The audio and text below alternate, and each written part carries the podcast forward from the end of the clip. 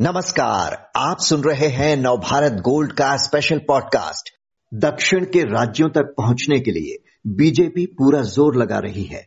इसी के तहत केरल में ईसाई समुदाय को साधने की तैयारी है।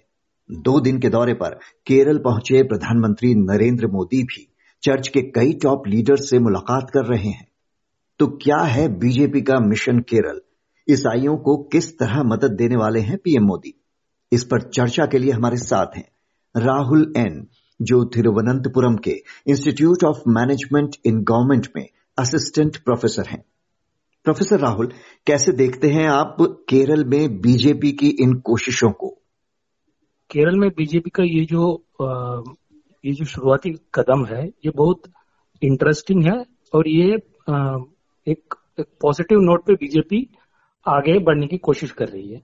हम्म। पर यहाँ पे यहाँ पर हम ये वहाँ तक पहुँचे नहीं जहाँ पे हम बोल सकते हैं कि हाँ यहाँ से बीजेपी को सीट में बढ़ोतरी होने वाली है या बीजेपी अगले अगले बार वो मतलब ये स्टेट स्टेट में एक बड़ा हिस्सा हासिल पाएगी या नहीं वो अभी तक हम बताने बताने की जगह पे नहीं है पर हाँ बीजेपी इज़ इन वो एक एक एक फ्रंट फुट पे अभी केरल में खेल शुरू कर रही है क्योंकि केरल के पॉपुलेशन में करीब 18 परसेंटेज क्रिश्चियंस है और 24 परसेंटेज मुस्लिम्स है।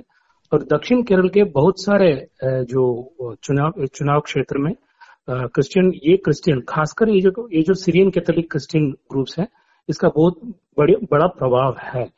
और और ये सिर्फ़ एक या दो चर्च लीडर्स से नहीं है बहुत सारे सीरियन खासकर सीरियन कैथोलिक चर्च लीडर्स के साथ बातचीत हो रही है अभी। तो ये बहुत अहम कदम है बीजेपी के लिए और वो शायद वो और वो पॉजिटिव नोट से आगे खेल रहे हैं। कहा जा रहा है कि केरल में चर्च के कई नेताओं ने पीएम से मिलने की इच्छा जताई थी। तो केरल में ईसाइयों के क्या मुद्दे हैं जिन्हें लेकर वे पीएम से मिलना चाहते हैं? केरल में ईसाइयों का ईसाई इस, इस, जो तबका है उसमें बहुत खासकर बहुत लोग कृषि में बहुत बहुत लगे हुए हैं हम्म। वो क्योंकि उनकी जो जो रहने का जो जगह है ज़्यादातर वेस्टर्न घाट्स की हिल्स हिली एरियाज़ में रहते हैं और रबर जैसे कार्डमम जैसे प्लांटेशन कृषि वो बहुत खासकर करते हैं तो हम्म। कृषि क्षेत्र में खासकर रबर की जो मिनिमम सपोर्ट प्राइस है उसको उसको बढ़ाना बढ़ाने का जो जो मुद्दा है वो वो उठाने का बहुत सारे गुंजाइश है। और ये, इसी बात पर ये पूरे जो आप, अभी जो डिबेट चल रहा है, अभी जो ये क्रिश्चियन मिशनरीज का जो क्रिश्चियन चर्चेस का जो इंक्रीजिंग सपोर्ट जो है, ये डिबेट पूरा शुरू भी वहीं, वहाँ से हुई थी, जहाँ पे एक नॉर्थ केरला से एक क्रिश्चियन चर्च फादर ने बोला कि अगर रबर की जो दाम बढ़ाई जाएगी तो हम बीजेपी को वोट करने के लिए तैयार है वो एक बहुत बड़ा मुद्दा है और ज़्यादातर नॉर्थ इंडिया या केरल के बाहर के लोग भी जानते नहीं है केरल के ईसाई हो या मुसलमान हो इन तबकों इन तबकों को अब हम एक एक सिंगल तबके के रूप रूप में देख नहीं सकते हैं हम्म। खासकर ईसाई के अंदर आ, सिर्फ़ कैथोलिक्स के अंदर ही आठ दस ग्रुप्स हैं। और वो हर वो हर ब्लॉक में डिस्ट्रिक्ट में बदलते रहते हैं और उनके बीच में भी थोड़ा बहुत तनाव रहता है। कुछ मामलों में मतलब उन, उनके बीच एक एक, एक यूनिटी है पर बहुत मामलों में उनके बीच तनाव भी है। अभी खासकर दूसरा जो मुद्दा है जो पीएम के साथ जो वो बात करने वाले हैं वो है जैकोबेट और ऑर्थोडॉक्स सेक्शन के बीच में जो लड़ाई चल रही है बहुत सालों से। वो जैकोबेट और ऑर्थोडॉक्स एक ही लेगेसी के मतलब दो दो हिस्से माने जाते हैं और उनके बीच में चर्च के ओनरशिप के, बा, के बारे में बहुत सारे लड़ाइयाँ चल रही है। तो वो कोर्ट केस भी चल रही है। एक बार होम मिनिस्टर अमित शाह जी ने एक कोशिश भी की इसको सुलझाने के लिए पर वो मतलब हासिल नहीं हो पाए। और वो मुद्दा अभी भी जारी है और इस पे भी बात शायद होने वाली है आज। जी, आपने कहा कि बहुत अलग अलग संप्रदाय हैं, ईसाइयों के भी अलग अलग चर्च हैं और पीएम मोदी चर्च के आठ संप्रदायों के पादरियों से मुलाकात कर रहे हैं, इसकी काफ़ी चर्चा भी हो रही है। तो जैसे आपने इनके इश्यूज़ तो बताए, पीएम मोदी इस समुदाय की क्या मदद कर सकते हैं, कैसे मदद कर सकते हैं? देखिए इस समुदाय केरला के क्रिश्चियन समुदाय के अंदर एक एक ऐसा हिस्सा सदा रहा है जो ट्रेडिंग और मतलब बिज़नेस में लगी रही है हम्म। और वो ये जो लिबरलाइजेशन के बाद जो बदलाव आई बिज़नेस और ट्रेडिंग में हम्म। वो जो नए जो सेक्टर्स है इसमें वो पूरी तरीके से वो वो मतलब वो यूटिलाइज नहीं कर पाए हैं और जो बाकी तबके हैं जो इस स्टेट में वो ये जो नया जो सेक्टर्स है उस उसमें खासकर ट्रेड हो होटल हो रेस्टोरेंट्स हो या गल्फ माइग्रेशन हो गल्फ माइग्रेशन में सभी लोग तो मिले हुए हैं पर आज की तारीख में जो बहुत इफ़ेक्टिव और प्रॉफिटेबल ट्रेड सेक्टर्स है उस, उसमें इनका रोल थोड़ा कम होते दिख रहा है हम्म। तो वो शायद ये जो इम्बैलेंस जो वो फील कर, कर रहे हैं शायद उसको भी वो मतलब दूर करने की कोशिश इस चर्चे में होने वाली है शायद। और या इस इस इस बीजेपी के साथ जाने से वो शायद ये जो पॉलिटिकल क्लाउड मिलने से उससे उनके बिज़नेस कैसे बढ़ाया जाए इन सब मामलों में और क्रिश्चियन क्रिश्चियन चर्चेस आर साइज़ वो फॉरेन फंडिंग से भी जुड़े जुड़े हुए मुद्दे हैं उनका मतलब एनजीओ चलाने में सब फॉरेन फंडिंग का भी इश्यूज़ है और जैसे हम जानते हैं फॉरेन फंडिंग आजकल बहुत कम मिलती है और बहुत रेगुलेटेड है। और इन सारे मुद्दे भी मतलब उभर कर आएगी इन चर्चों में। इस समुदाय को साधने के लिए बीजेपी समुदाय से जुड़े कई बड़े नेताओं को भी अपने पाले में करने की कोशिश में जुटी है। पिछले कुछ वर्षों में हमने कोशिश देखी भी। पहले कांग्रेस के प्रवक्ता और सोनिया गांधी के बेहद करीबी रहे। टॉम वजक्कन बीजेपी में आए। अभी हाल ही में पूर्व रक्षा मंत्री ए के एंटनी के बेटे अनिल एंटनी आए। तो ये जो ईसाई नेताओं को अपने पाले में लाने की कोशिश है ये कितनी मददगार होगी बीजेपी के लिए? ये इन इससे बहुत ज़्यादा मदद होने नहीं वाला है। हम्म। पर एक ट्रेंड सेट हो रहा है। चाहे वो टॉम वड़कन हो और अनिल एंटनी हो दोनों मतलब उतने बड़े नेता नहीं है केरल के। हम्म। और इसके चलते उनको ज़्यादा इनके आने से कोई ज़्यादा फ़ायदा नहीं। मिलने वाला है। हम्म। क्योंकि केरल के कांग्रेस के अंदर भी एक तरीके का मतलब ऐसा नहीं है कि यहाँ के मतलब बुज़ुर्ग नेता के बेटे मतलब लीडर बन जाते हैं। ऐसा बहुत कम होता है केरल में चाहे वो कांग्रेस हो या कम्युनिस्ट हो या मतलब जो भी हो। तो मतलब अनिल एंटनी का उतना बड़ा यहाँ पे रोल भी नहीं है। ज़्यादा लोग जानते भी नहीं है अनिल एंटनी को। टॉम वड़कन एक तरीके का साइड लाइन मेंबर है कांग्रेस के। मतलब उतना मास बेस उनका नहीं है। तो ऐसे लीडरों के जाने से ज़्यादा फ़ायदा नहीं होने वाला, पर पर ज़्यादा फ़ायदा इससे होने वाला जैसे चर्च के जो रिप्रेजेंटेटिव है चर्च के जो लीडर्स हैं तो ज़्यादा फ़ायदा उसी से मिलने वाला है, और चर्च के जो फादर जो वगैरह है, पादरी जो हैं, इनका एक एक बहुत बड़े हद तक इनका इन्फ्लुएंस है ईसाई कम्युनिटी में खासकर आम लोगों में तो उसका असर ज़रूर पड़ेगा और वो भी असर ज़्यादा मतलब हिली एरियाज़ में ज़्यादा शायद पड़ने का चांसेस ज़्यादा क्योंकि वहाँ पे इनका असर ज़्यादा है। ये जो पादरियों का जो जो इफ़ेक्ट है वो ज़्यादा होगा।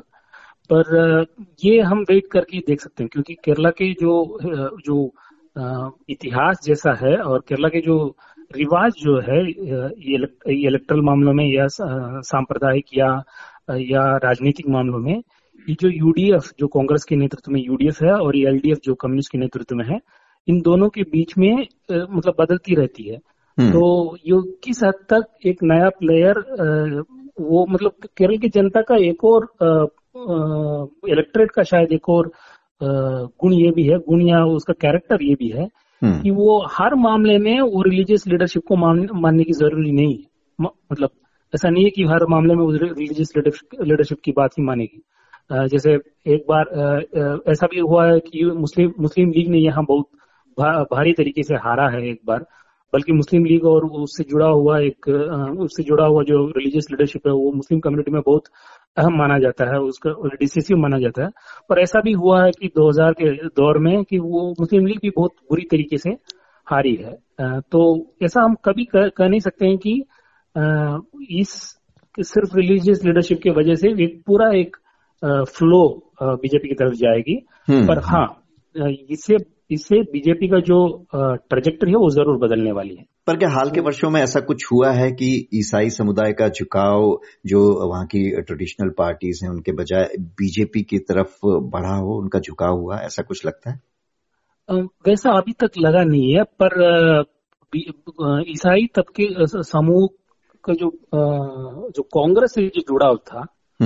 वो शायद पिछले इलेक्शन में वो वहाँ से एलडीएफ की तरफ़ आई है मतलब वो जो ट्रेडिशनली जो कांग्रेस को वोट करते आए हैं हम्म। वो जो लॉयल्टी है वो एक पहली बार शायद इतनी बड़े पहली बार नहीं केरल की चरित्र ऐसा है कि हिस्ट्री में ये जो एलडीएफ यूडीएफ के बीच में ये ये सांप्रदायिक पार्टियाँ भी बदलती रहती है मतलब। आयाराम गयाराम का जो पॉलिटिक्स है यहाँ भी होता है। राइट और खासकर वो मुस्लिम मुस्लिम लीग भी हो या केरला कांग्रेस जो कहा जाता है केरला कांग्रेस क्रिश्चियन रिप्रेजेंटेशन करता है ज़्यादातर वो भी हिस्ट्री में ये दोनों एलडीएफ और यूडीएफ में रहे हैं। हम्म। पर ज़्यादातर ये जो माइनॉरिटीज की जो पार्टीज़ हैं वो यूडीएफ कांग्रेस के मतलब वोट में वोट बैंक ही रहा है। पर पिछले इलेक्शन में हमको देखने को मिला केरला कांग्रेस जो साउथ केरला में क्रिश्चियंस को बहुत भारी मात्रा में रिप्रेजेंट करती है क्रिश्चियंस को, वो एलडीएफ की तरफ़ आ गई है तो। जो establish loyalties for for past जो पिछले तीस, चालीस वर्ष में जो एस्टेब्लिश लॉयल्टीज है, उसमें ज़रूर पिछले पाँच साल में बदलाव आई है और वहाँ से बीजेपी में जाना उतना मुश्किल नहीं होने वाला है मतलब शायद जी और शायद इसी वजह से बीजेपी इस वोट बैंक में सेंध लगाने की कोशिश कर रही है। आखिर में हाँ, केरल में क्या सिर्फ़ ईसाइयों को ही साधने की कोशिश कर रही है बीजेपी क्योंकि इनकी आबादी तो जैसे आपने बताया कि सिर्फ़ अठारह प्रतिशत है जो उसे सत्ता के करीब तो नहीं पहुँचा सकती। हाँ नहीं सत्ता के करीब शायद पहुँचा भी सकती है क्योंकि अगर पहले ईसाइयों को साथ लाने के पहले ही बीजेपी बीजेपी का एक बहुत बड़ा सपोर्ट केरल के बहुत सारे हिंदू कम्युनिटीज में भी है हम्म। जो पूर्व जो अपर कास्ट के हो या ओबीसी में भी हो दलित में भी कोशिश कर रहे हैं कि यहाँ पे कुछ इनरोड्स क्रिएट किया जाए पर सभी कम्युनिटीज में हिंदी हिंदू कम्युनिटीज के अंदर इनका वोट है हम्म। कम है पर है और जैसे कांग्रेस आजकल आजकल जो कांग्रेस का जो कांग्रेस का जो स्थिति है बहुत बुरी हाल से गुजर रही है हम्म। केरल में क्योंकि एक स्ट्रांग लीडरशिप उभर के नहीं आ पा रही है और उनके जो अलायंस पार्टनर्स है, जैसे मैंने बोला, पहले जो क्रिश्चियन पार्टनर थे, वो वो अभी एलडीएफ में है। तो इसके चलते हुए वो बहुत कमज़ोर होते जा रहे हैं और कोई मतलब ऐसा लीडर उभर के नहीं आ रहा जो इन सब तबकों को एक साथ लेके जाए। तो इससे क्या हुआ है, आज की तारीख में 2024 इलेक्शंस के जो दौर में, हमको यहाँ जो स्थिति जैसे है अगर कांग्रेस और कमज़ोर होते जाएगी तो वो हिंदू और बाकी जो तबका जो कांग्रेस के साथ रहती है, वो भी बीजेपी के साथ जा सकती है। खासकर केरल का जो वोटिंग पैटर्न है, वो लोकसभा इलेक्शन में अलग और स्टेट इलेक्शन में अलग तरीके से रहता है। क्योंकि लोकसभा लोकसभा इलेक्शन में ज़्यादा, ज़्यादातर कांग्रेस के सपोर्ट में यहाँ पे वोटिंग होता है और लोकसभा इलेक्शन में कम्युनिस्ट को ज़्यादा सपोर्ट नहीं मिलता है यहाँ पे। पर इस बार अगर, क्योंकि लोकसभा इलेक्शन में शायद जानबूझकर ही लोकसभा में जो प्रभावी पार्टी जो हो सकती है, उसी को यहाँ के वोटर्स वोट देते हैं। इसके चलते हुए ऐसे भी हो सकता है, अगर यहाँ के वोटर समझते हैं कि बीजेपी को वोट करने से ज़्यादा फ़ायदा है तो शायद इस बार जैसे इतने साल से कम्युनिस्ट को कम और कांग्रेस को ज़्यादा वोट दिया, देते आए हैं, इस बार ऐसे भी ऐसा भी वोट कर सकते हैं कि बीजेपी को वोट दिया जाए। जी। तो केरल में ईसाई समुदाय को साधते हुए बीजेपी अपने मिशन साउथ को आगे बढ़ाने की कोशिश में है। देखना होगा, इसका क्या असर होता है। प्रोफेसर राहुल बहुत बहुत शुक्रिया इस तमाम जानकारी के लिए।